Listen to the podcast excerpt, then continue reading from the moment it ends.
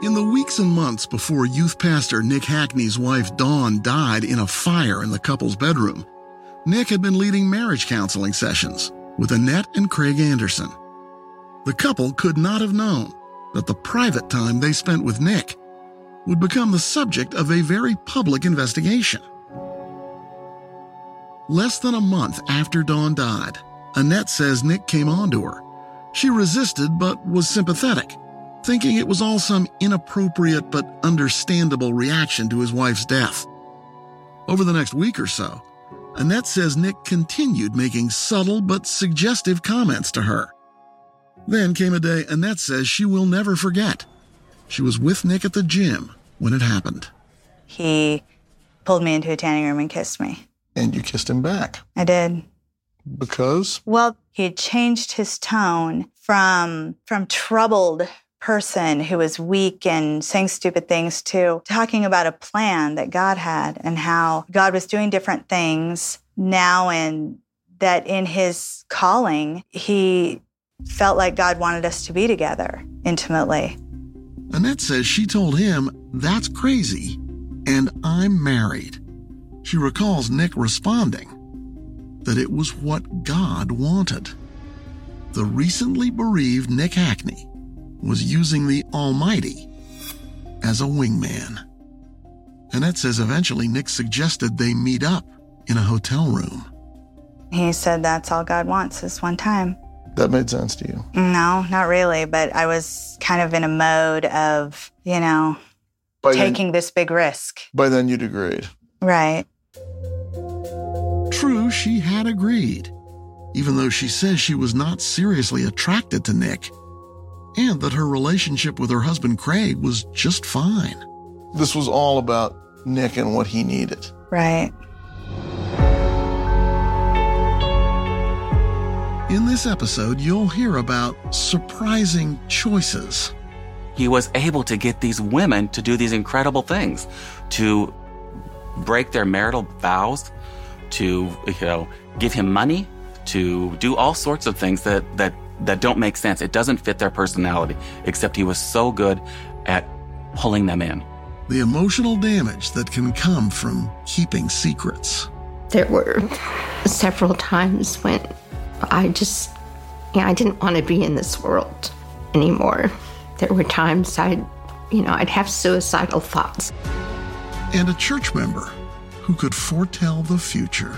I thought, why would these people accept all these prophecies at face value? They are waiting for that earthquake. The earthquake's going to come. It's going to decimate Seattle. They still alter their lives with no proof, just faith. I'm Josh Mankiewicz, and this is Mortal Sin, a podcast from Dateline. Episode two, Lust. Annette Anderson says a big component of the choices she made about Nick had to do with the undeniable fact that his wife had just died, and Annette felt sorry for him. Now she had agreed to take things to another level with her pastor. So you meet Nick at the hotel. What's that like? Fun? Sexy? Intriguing? Biggest mistake of my life. I wouldn't characterize it as any of those things. It was heavy, you know, it was, you know, it's it's hard to look back on and remember it in any way at all. But at the time you were, you talked yourself into believing you were doing the Lord's work. Right. How'd you feel? It was a feeling of having jumped over a cliff, you know. You told Nick that was the only time you were going to do that. Right. But that wasn't the only time. Right. Annette says their sexual relationship lasted the better part of a year. At one point, she went so far as to give one of her children cold medicine to put them to sleep one evening so she could go see Nick. It was, she says, Nick's idea. Annette regrets it. That was a terrible, terrible moment. Yeah. That was, you know, part of the progression of disturbing things going on, definitely. If you're wondering how far Nick's interpretation of God's plan went, know this. Nick didn't want it made public, so Annette did not tell her husband about any of it. Hard to keep that secret? Terrible. Just terrible. What'd that do to you? It, it wrecked me. It completely destroyed me. It took me down lower than really I would have thought I could survive. He had the spiritual power. I consider it to be a hideous spiritual abuse. Yeah, it was extremely destructive. Annette wasn't alone. There was another woman in the congregation who'd gotten very close to Nick. And she was about the last person on earth you'd expect.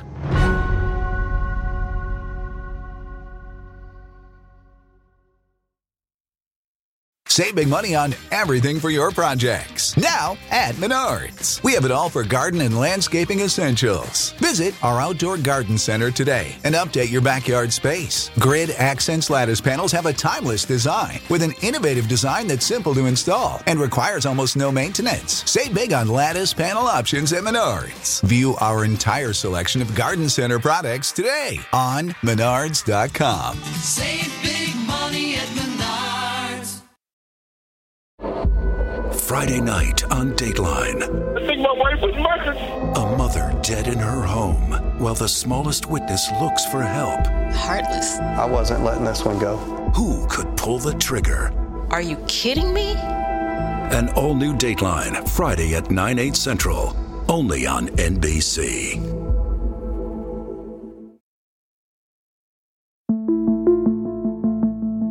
At the same time Nick was involved with Annette, he'd also begun a physical relationship with another church member, Nicole Matheson. This was in January of nineteen ninety-eight, the month after Dawn died. And even as Nick was with Annette and Nicole, he was more quietly pursuing a relationship via email and telephone with a young parishioner named Lindsay Smith. Now, Nick was living very dangerously here as well, because Lindsay was Pastor Bob Smith's twenty-year-old daughter. She'd left for South Africa a few days after the fire. Author Greg Olson. She's a young girl. She was going off on a mission trip. She was is trusting and naive. And Nick starts sending her these emails suggesting that they've fallen in love. Then Nick started working on her, and the emails get more explicit. Perhaps because she was thousands of miles away in South Africa, the relationship between Nick and Lindsay never developed.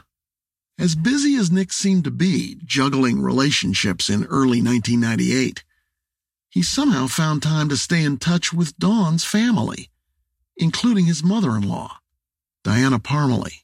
He was always there if we needed help with anything, you know, just practical things like we needed a new garage door, so he was there. He installed, because he had done that kind of work. And so he installed the new garage door for us. He helped out with my middle son, with Darren, and Corey's wedding. So this was a guy who very much sort of considered himself to still be part, part of your family. Part of the family, yes. Mm-hmm. Yeah. That must have felt great to have him stick around. Yeah. Like that. Mm-hmm. And when Nick would stop by, it was clear to Diana that the pain of losing Dawn was a bond they shared. I look into those big eyes of his and think that, you know, I was seeing just the depth of his sadness in his eyes. And um, I, you know, wanted to be a comfort to him because I believed that, you know, Dawn was everything to him. Just as she was to you. Yeah. Diana says she wanted to help Nick through his pain. So this is what she said to him. I told Nick at the time, I said that I was hoping that I could be Dawn for him. And he told me. Then in response, he said, no, he says, I don't want you to be Dawn. I want you to be yourself. And he said he wanted to love both of us. Both of them. It turned out Nick meant that literally and physically. He began a relationship with his dead wife's mother. Normally, mothers-in-law would be off limits for an affair. However, as you've perhaps sensed already, very little of Nick Hackney's behavior at Christ Community Church might be classified as normal. You said earlier that after Dawn died that you wanted to be a comfort to Nick. I do not doubt for a minute that you did want to be a comfort to Nick, but you got to help me understand what form that took. Okay, that's probably the most guilt that I carry now with me is, is my relationship with Nick. You know, I'm not sure you should be feeling any guilt about this. So I've been told, but still I do. Well, I mean, look. I've been told that I was a victim. Well, let me ask you this. In trying to be a comfort to Nick, you ended up being sexually intimate with him. Would that have happened if you'd known about all the other relationships Nick was having? I think not. No. I asked Diana whether she made her choices because Nick was a man of God. What happened between Nick and I, it had nothing to do with the fact that mm. he was a man of God. No, even if he hadn't have been. Okay. I mean, just the fact that he was a man that had lost his wife, that I believed, you know, they were deeply in love, and was the, very close to him. And, and it was an and, accident. The loss, and I was hoping somehow, just as a comforting thing, that I could ease ease that for him. Diana came to deeply regret the relationship. She says it brought her to a brink. And uh, there were several times when I just Yeah, I didn't want to be in this world anymore.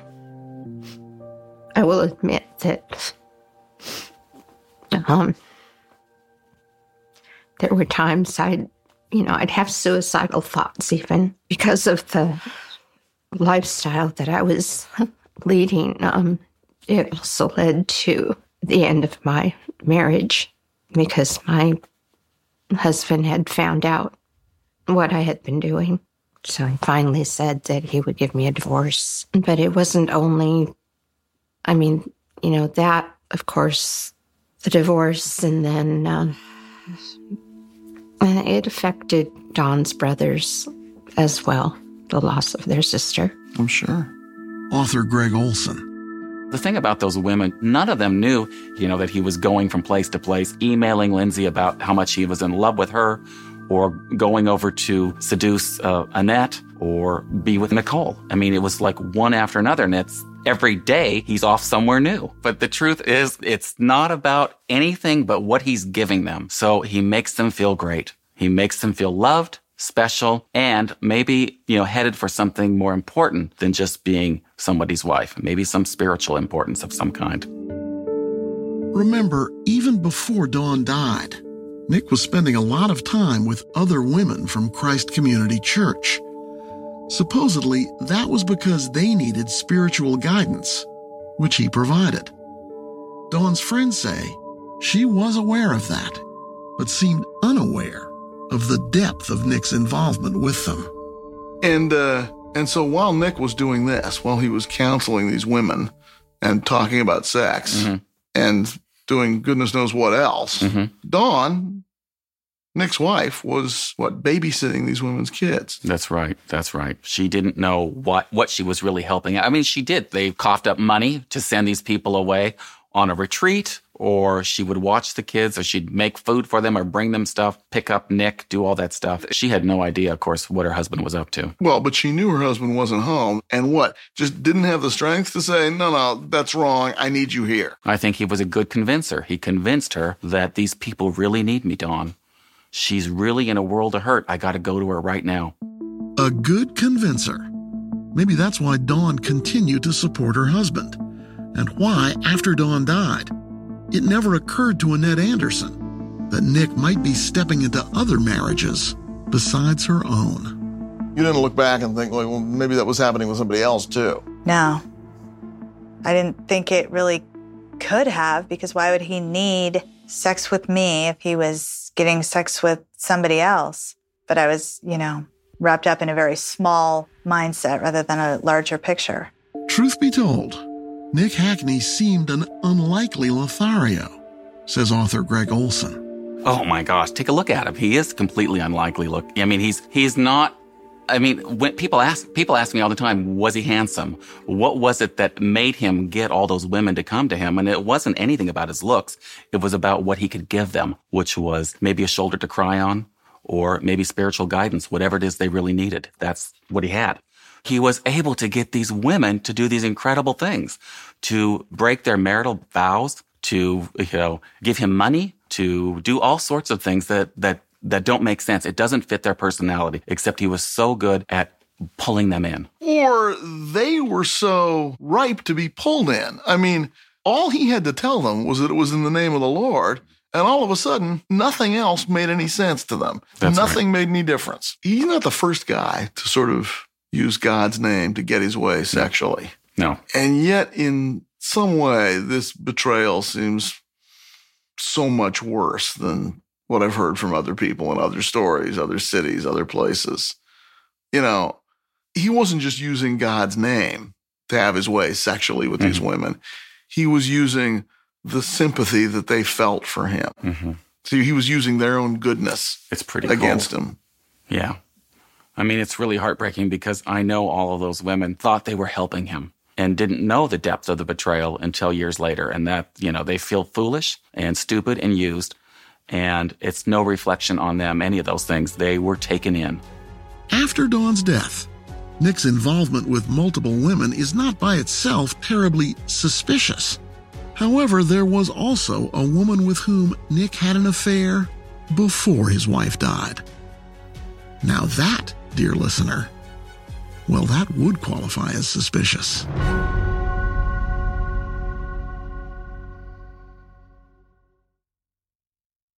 Save big money on everything for your spring projects at Menards. We have all of your garden and landscaping essentials. Master Garden Premium Garden Soil contains a slow-release fertilizer that feeds gardens for up to nine months. It produces better results and is ready to use for all your gardening needs. Save big on Menards' great selection of garden and landscaping products. Compare brands in-store or online at menards dot com. Save big money at Menards.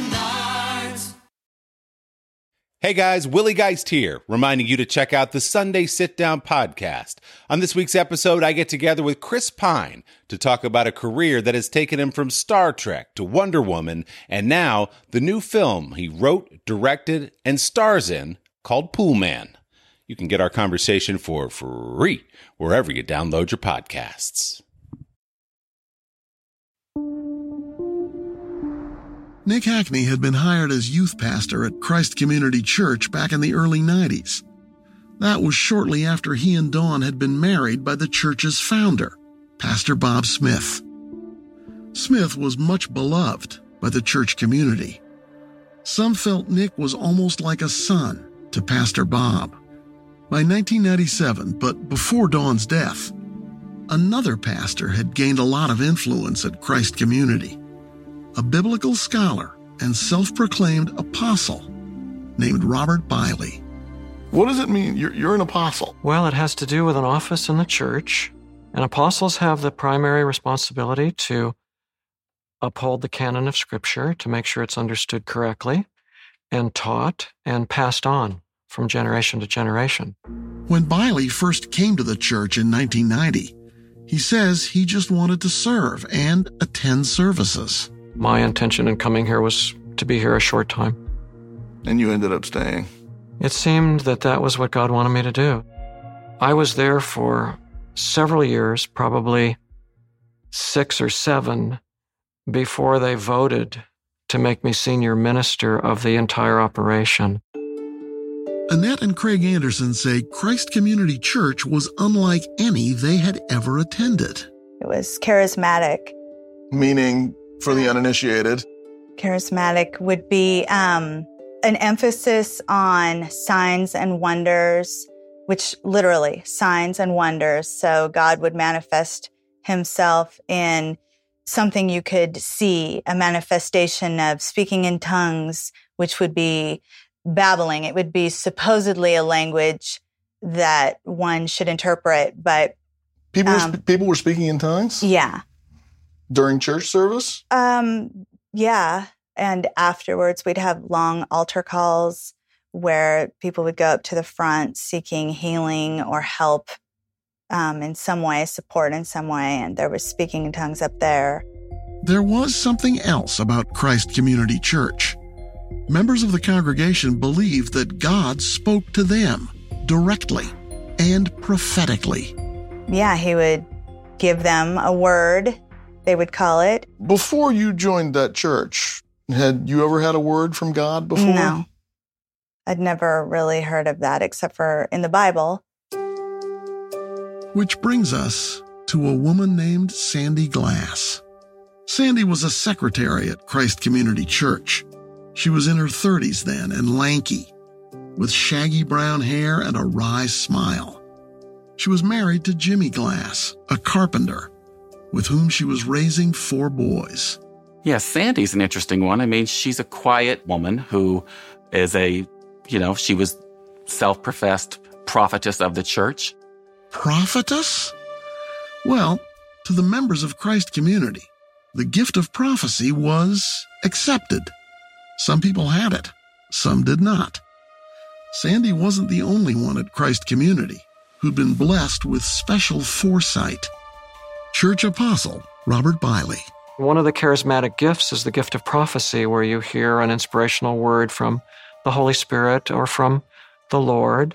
And it's talked about in the Bible as a gift of the Holy Spirit, where you can hear uh, prophecy or, or instruction or direction or just encouragement or comfort from the Spirit directly to you. And it's a Bible teaching. So we don't shut that down. We, we feel since it's in the Scripture, you have to uh, appreciate it. So she had prophecies, and it was a biblical thing for her to have. And when this church secretary and visionary spoke, people listened. Like the time Sandy foretold an impending earthquake.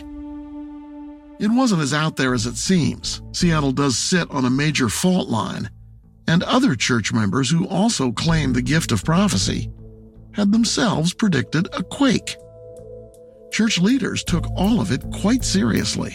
We had a council meeting. We had a board meeting. We talked about, what do we do with this?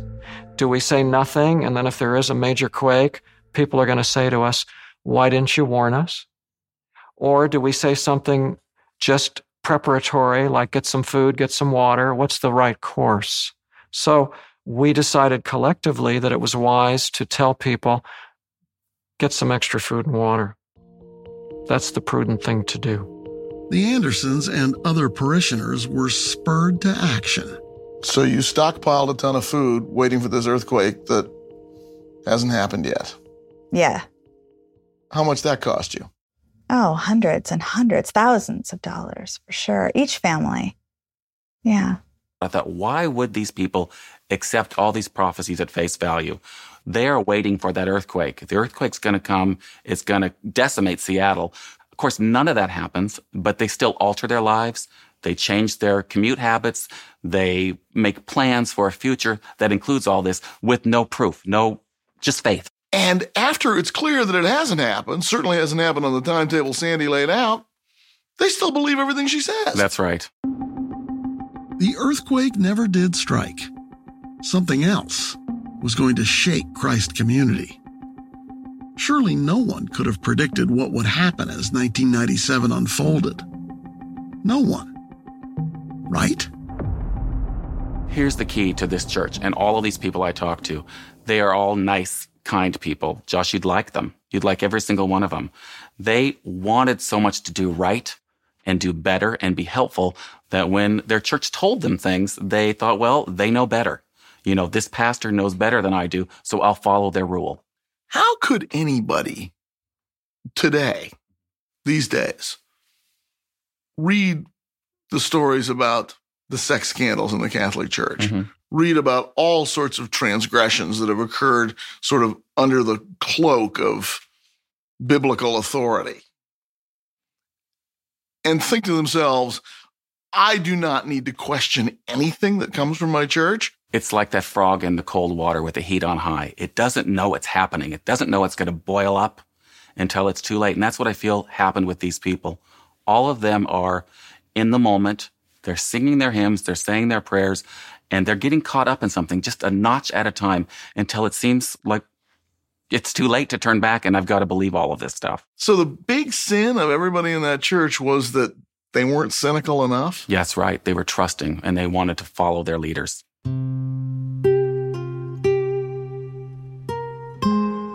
There's a photograph from the nineties of Annette and another woman sitting on a park bench. They're relaxing next to each other, wearing jeans.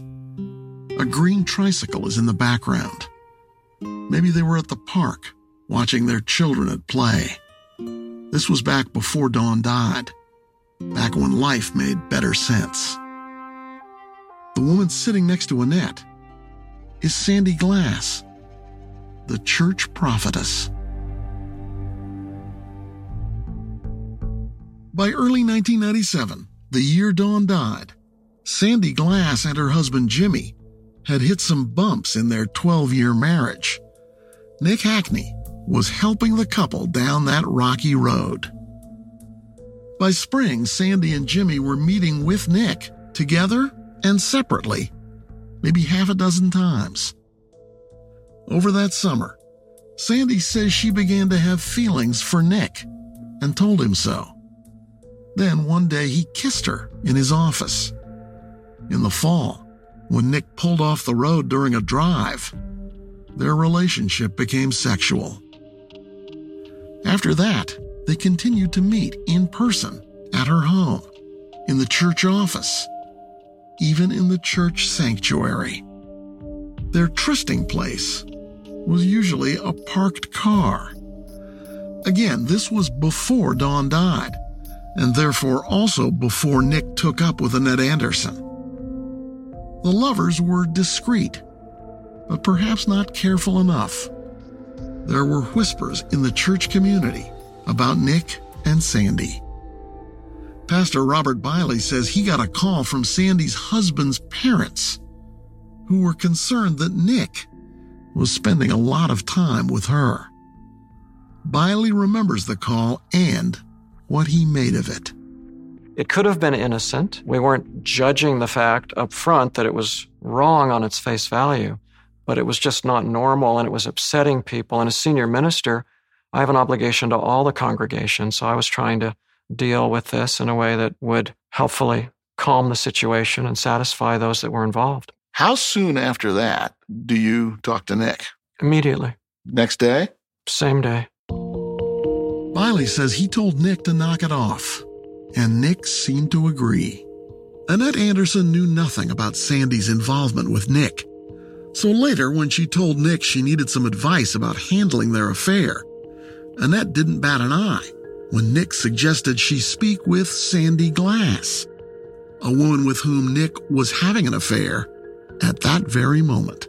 I knew Sandy. We were friendly. We were you know, within this small body of people that knew each other, but I hadn't been a, she hadn't been a person I would have picked up the phone and talked to at all. But when you say to Nick that you need somebody to talk to about the turmoil that you're experiencing as a result of the affair that he's gotten you into, right? He says, I'll give you Sandy. Talk to Sandy. Right. He suggested that she was somebody that he could trust implicitly and that he was going to give me this person to take care of me in this horrible state that I was now in. That you were now in because you'd been cheating on your husband with your pastor. Right. Annette says she simply had not given any weight to the gossip at church. I believed him, and I believed her. She, you know, I considered them to be super spiritual and really incapable of doing wrong. I don't know. It doesn't make a lot of sense to me to look back on it, but yeah, I didn't I didn't think that they had done anything. When did you figure out that Nick and Sandy had been lovers? Years later. He never told you? No. So how did Annette find out? Sandy told her, and she was about to tell other people too. Four years after Dawn's death, Sandy went to the police.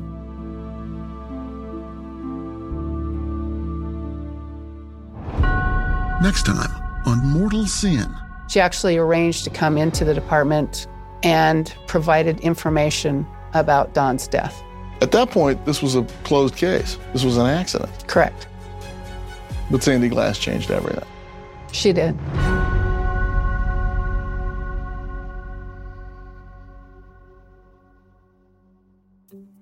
Mortal Sin is a production of Dateline and N B C News. Jessica Knoll is the producer. Brian Drew, Kelly Laudine, and Marshall Hausfeld are audio editors. Carson Cummins and Keani Reed are associate producers. Adam Gorfain is co-executive producer. Liz Cole is executive producer. And David Corvo is senior executive producer. From N B C News Audio, sound mixing by Bob Mallory and Catherine Anderson. Bryson Barnes is head of audio production.